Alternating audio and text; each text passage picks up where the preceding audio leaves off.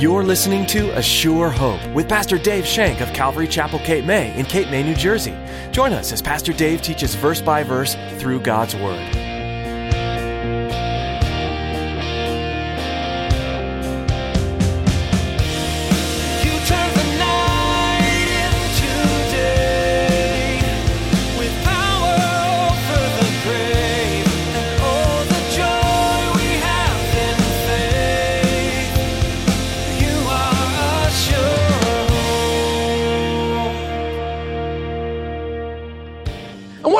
Amazes me, and what has amazed me the entire time we've been studying this, and I think I probably have said it several times, that regardless of Saul's evil attitude towards David, David viewed Saul in a different light. Not only as king, which we'll see that he revered him as king, and not only as commander, because the king is the commander of the army, and remember, David was in Saul's army, but you might be forgetting one thing too. Saul was his father in law. As a Christian, you're called to live in a way that is very contrary to the way of those living for the world. Today, Pastor Dave will be explaining how before David became king, he was hunted down by Saul, and yet David still honored Saul as the king and didn't kill him when he had the chance. David was truly a man of great honor. Now here's Pastor Dave in the book of 1 Samuel chapter 24 as he begins his message. David delivers Saul.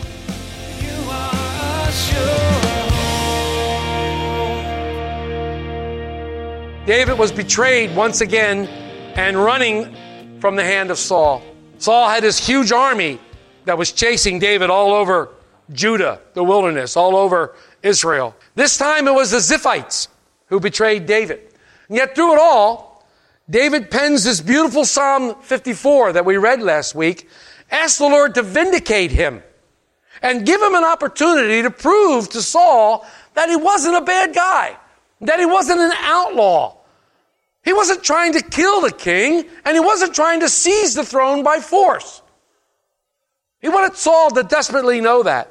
For some reason, Saul had heard from other people that David was going to kill them. And we have a problem sometimes when we talk and do different things. People get the wrong impression. And we hear things and we carry the story around and around and people get the wrong idea. Well, Saul thought David wanted to kill him. David did want to kill him. But David fled before him because he wanted to kill David. And remember, he went to the wilderness of Maon. And it's interesting. I looked up the meaning of the wilderness of Maon, and it means habitation. He was living there. It was a stronghold. He was staying there. But Saul found out and followed David. And they went to this mountain. Remember, Saul was on one side with his army, and David was on one side with his army, and they were moving around the mountain. And it appeared that David had had it. It appeared that David was going to be caught. Men from Saul's guys were encircling him. And God intervened. God intervened. The Philistines attacked Israel. And Saul, being the king, must lead his army against those who are attacking Israel. He got word of it, so he stops following David and he goes and fights against the Philistines. They ended up calling that mountain Slippery Rock, mountain of the rock, because David slipped out of the king's hands. He got away. And what amazes me, and what has amazed me the entire time we've been studying this, and I think I probably have said it several times, that regardless of Saul's evil attitude towards David, David viewed Saul in a different light. Not only as king, which we'll see that he revered him as king, and not only as commander, because the king is the commander of the army, and remember, David was in Saul's army, but you might be forgetting one thing too. Saul was his father in law. He was still married to Saul's daughter. Saul was his father in law. David might have thought that he had some time of rest. Once Saul went to fight the Philistines, David probably went, okay, well, I can rest a little bit. I can rest. But let's read verses 1 and 2, and you'll see that Saul is ever persistent. Saul is ever persistent. Let's read 1 and 2 of chapter 24. Now it happened when Saul had returned from following the Philistines that it was told him, saying, Take note, David is in the wilderness of En Gedi. Then Saul took 3,000 chosen men from all Israel and went to seek David and his men on the rocks of the wild goats. That's what En Gedi means, the rocks of the wild goats. It's interesting to me if I apply this to our lives, you come through a series of trials. You come through a series of testing. You come through a series of time that seems to be very difficult. And you get to a point where you go, whew, made it through. And all of a sudden, bam, you're back into it again. It's like, wait a minute, what happened here? Well, Satan is always clawing at your heels. He is always there. Every time you get a victory, he's right around your shoulder saying, ah, but this is still happening. And he brings something up from your past, or he brings something up about what's going on. He's always clawing at our heels, trying to tip us up. That's why we got to keep the armor of God on constantly. We got to always be ready for battle because Satan is always after us. Just like Saul was always after David. You get a picture of Satan always plotting, always scheming on ways to trip you up. He knows how to trip you up.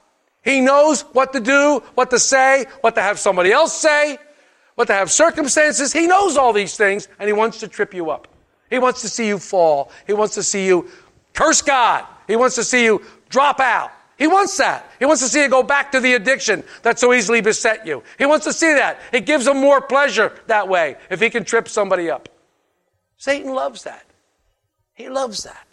So David and his men flee and they go to the strongholds of En Gedi, a barren, desolate place. Think about it. Listen, listen to the name. Rocks of the wild goats. It's called that for a reason, because it's the only things that want to be there. This is a nasty place. Rocks of the wild goats. It's a barren, desolate place because the name affirms it. Only wild goats would want to live there. But it was a great place to hide because there were thousands of caves all over the place. It still exists today. And I hope when I go to Israel, I'm going to see it next year. Hope we're going to get to see this place. There are numerous caves all over this area that are surrounding the hills.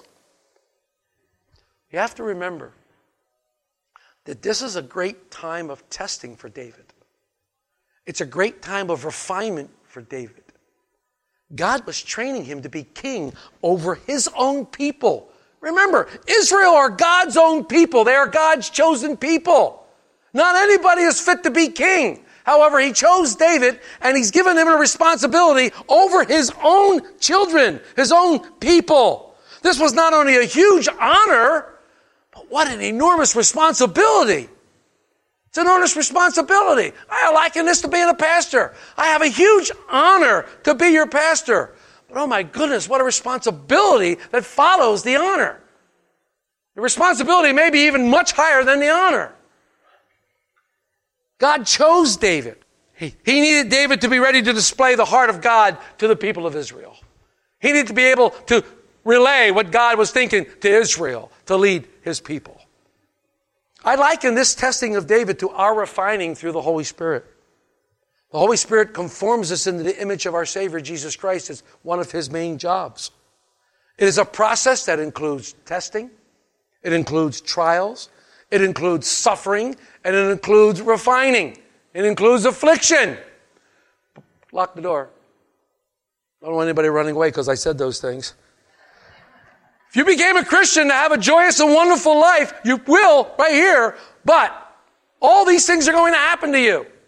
All these things will be happening, and I would be less of a pastor if I didn't warn you that this is going to happen. Just read through God's Word. God puts us in circumstances, He puts us in positions, He puts us in places to test us, to train us, to build us up.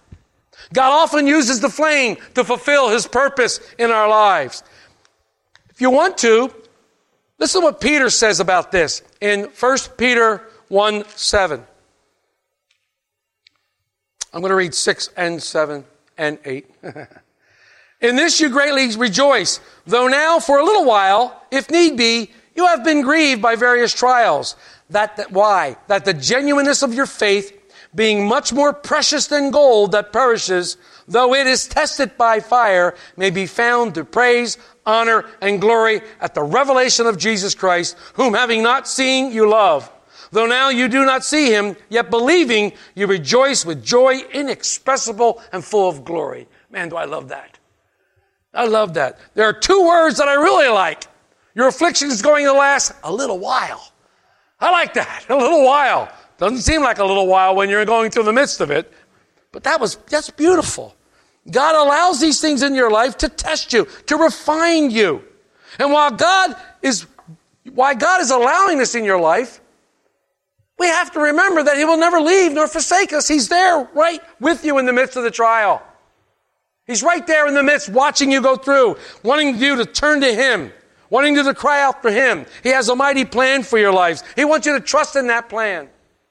He wants you to trust in that plan. He wants to trust in what He's accomplishing in your life and what's going through it. I mean, after all, what does Romans 8, 18 say? For I consider, Paul says, the sufferings of this present time are not worthy to be compared with the glory which shall be revealed in us. Praise God. Praise God. I love that. Not revealed. What's interesting through all this to me is that David never ever considered Saul his enemy. Never considered Saul his enemy. Instead, he respected him as king, loved him as a father in law, and he reverenced him as being chosen by God to lead the nation. That was important. He reverenced him. He reverenced him. We'll get to that in a minute. But in verse 3, we see David and his men hiding in a cave by the sheepfolds. Let's read it, verse 3. So he came to the sheepfolds by the road where there was a cave. David's hiding there. This indicates that it was a very, very large cave because it was enough to hide the flock. Most of all, David's 600 men could hide there. So it was a very, very large, large cave. So they're hiding in this cave. And Saul comes there, and look at the rest of verse 3. And Saul went in to attend to his needs. David and his men were staying in the recesses of the cave. Imagine 600 men hiding in a cave? yeah. Imagine this. And they're hiding there. And all of a sudden, out of nowhere, here comes the king walking into the cave. Now they can see him, but he can't see them. Why? Why can't he see them? Well, the cave is dark, but you ever walk from a real, real sunlit room into a dark room? You can't see a thing. You can't see a thing until your eyes adjust. And by then, all the guys can find a place to hide. Now, some of the verses say take care of needs. Others say to cover his feet, meaning to rest. It really doesn't matter which one's which. Saul came into the cave, the exact cave where the men were hiding. Oh, it's just a coincidence. Really? Really? There are no coincidences in God. There are no coincidences. The fact that Saul went in to attend his needs also meant that he went into the cave by himself. He didn't bring any of his strong men. He didn't bring any into his, into his, in his bodyguards and soldiers. They were all waiting out there. And some people believe, and some of the commentators wrote, that all these men, 600 men, or all these men, a lot more than 600, were probably making a lot of noise. So therefore, Saul wouldn't be able to hear the other 600 men as they were in the cave. This was arranged by God to test David. This was arranged by God to test David, to train David, and for David to display God's heart. Remember, David was a man after God's heart. I bet those 600 guys could hardly contain themselves. Look at the king. Look at the king. Look at the king. It's the king. What a perfect opportunity for David. Here's the king, all by himself, standing there. Now, he's there, right in front of him. The one who was seeking his life. Remember, Saul threw several spears at David several times. So he's already shown his hand. Just think of it. One thrust of the sword, all the problems are gone. All the problems are gone. Away they go. No more hiding in dark caves. No more running around seeking someplace to hide, being chased like a common criminal. No more wondering if today was the day I was going to be captured or even killed. No more running and fleeing armies. No more being betrayed by everybody you talk to, always looking over your shoulder, always wondering if you're talking to somebody who's going to turn you into King Saul. All that would be gone. All that would be gone. Let me ask you a question. How many of us, if we had a chance to get rid of our own pain, to get rid of our own tormentors, our own problems, would take this instant to do it? Suppose there was a special button that you could push, and you could push it, and everything would be gone. Everything would be rosy. Everything would be cool. That's what David had. David had a button right there before him. He had a button right there before him. All he had to do was take it. All he had to do was thrust him. Would he have been justified? Absolutely would have been justified in his own mind. But maybe, just maybe, God has ordained a trial that you're going through right now for you in order for you to learn and trust in Him more. Maybe He's trying to get you to depend on Him in everything. Maybe God has such a great plan for you that He needs you to be refined to the point of trusting in Him alone. Would you thwart the plan of God so you could be comfortable? Would you thwart the plan of God so you become comfortable? If God had asked me if He could take my son, would I have allowed Him to? Maybe God was protecting me from something. Maybe God was protecting him from something. I don't know what God's plan was or is for taking my son. I don't know what it is. But I know that I have to trust in him completely. And I must believe that he knows what he's doing all the time and that he never makes mistakes. Trials, testing can be quite painful at times.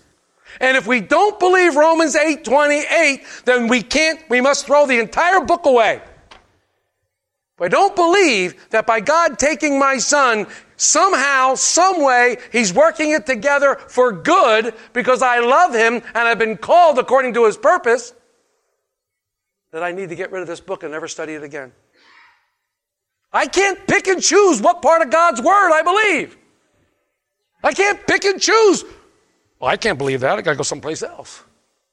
I got to look for better things in God's word.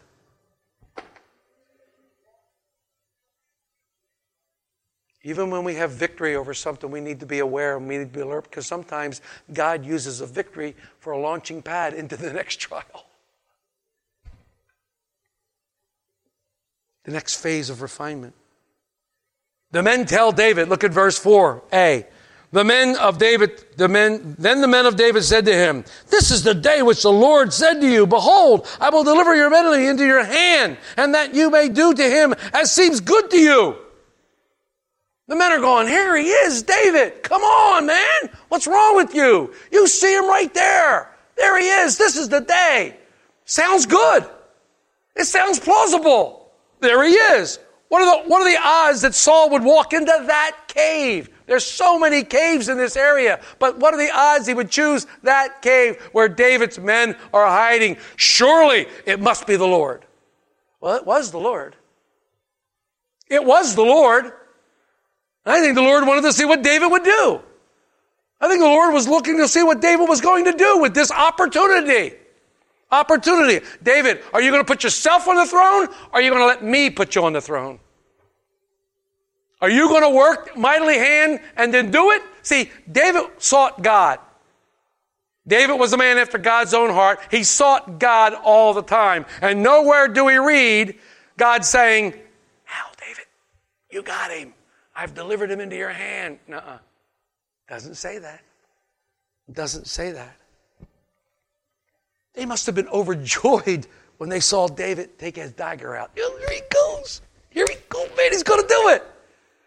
We're going to get to go home. I'm going to go get to see my wife and my kids. I'm going to get to go home. No more hiding. I can walk down the streets of Jerusalem happy and free. And we're going to get to go home. We're going to get to go home. They want it to be over.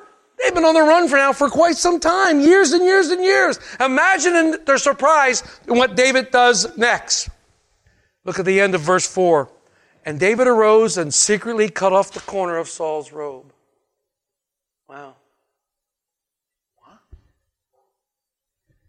Did you see what he just did? He should have run him through with that dagger. He cut off the corner of his robe. What's that all about? Why didn't he kill him? Imagine the surprise in their eyes. He cuts off a piece of the robe. Why did he know? What, why didn't Saul turn around and go, Who did that? It was dark. Many think he might have removed his robe. There's the theory out there that he might have removed his robe and laid it down, and David cut off there. It just says he cut off a piece of his robe. We really don't know the circumstances.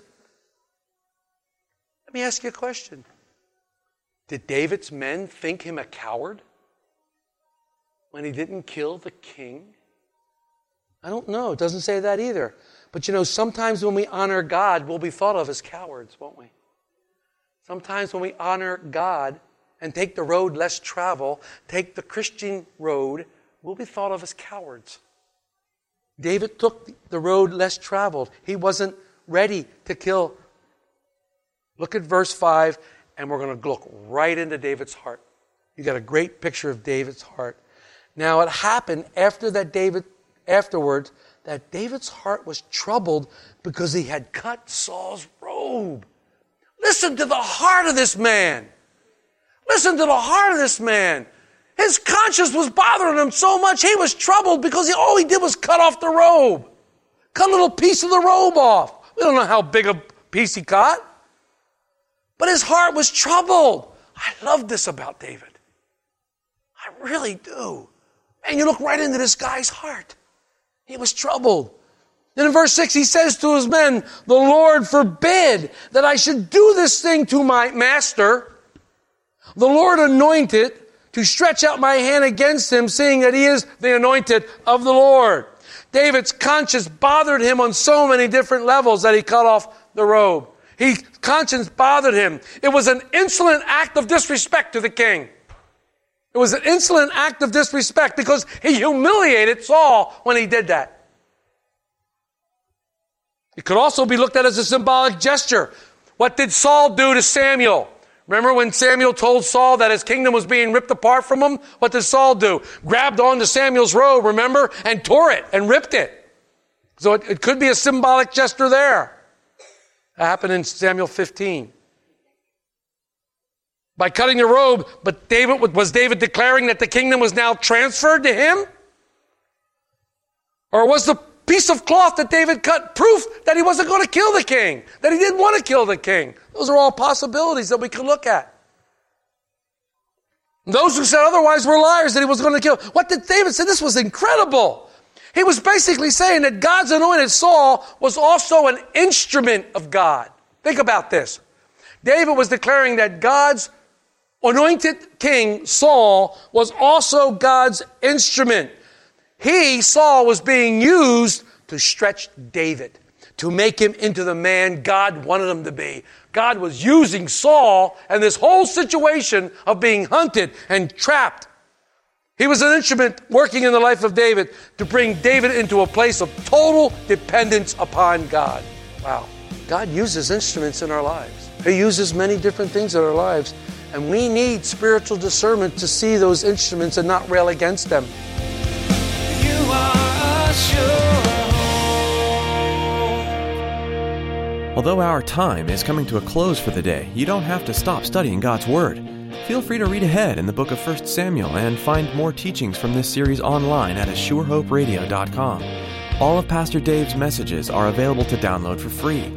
You can even subscribe to our podcast on iTunes to have updated messages sent right to your computer or phone. Find links at our website. Again, that's ASureHopeRadio.com. While we'd like to invite you to join us in person for church at Calvary Chapel Cape May, right now we're following the Lord's guidance and remaining closed. However, we are still holding services online. Join us on Sunday mornings at 10 on Facebook and YouTube. Just follow the links you'll find at ASureHopeRadio.com. We're also streaming our Wednesday service at 7 p.m., along with Bible study and devotionals each week. It's important to stay connected to church community during this time, so we hope you'll join us. Is there anything we could be praying about for you? Please let us know. Call us at 609 884 5821. That's 609 884 5821. Would you pray for us too? Please keep Pastor Dave and all of us at Calvary Chapel Cape May in your prayers, that we'll be wise in our decisions, and that we'll stay in tune with the desires of Christ. Thanks for praying, and thanks for tuning in today. Join us next time to continue learning from the book of 1 Samuel, right here on A Sure Hope.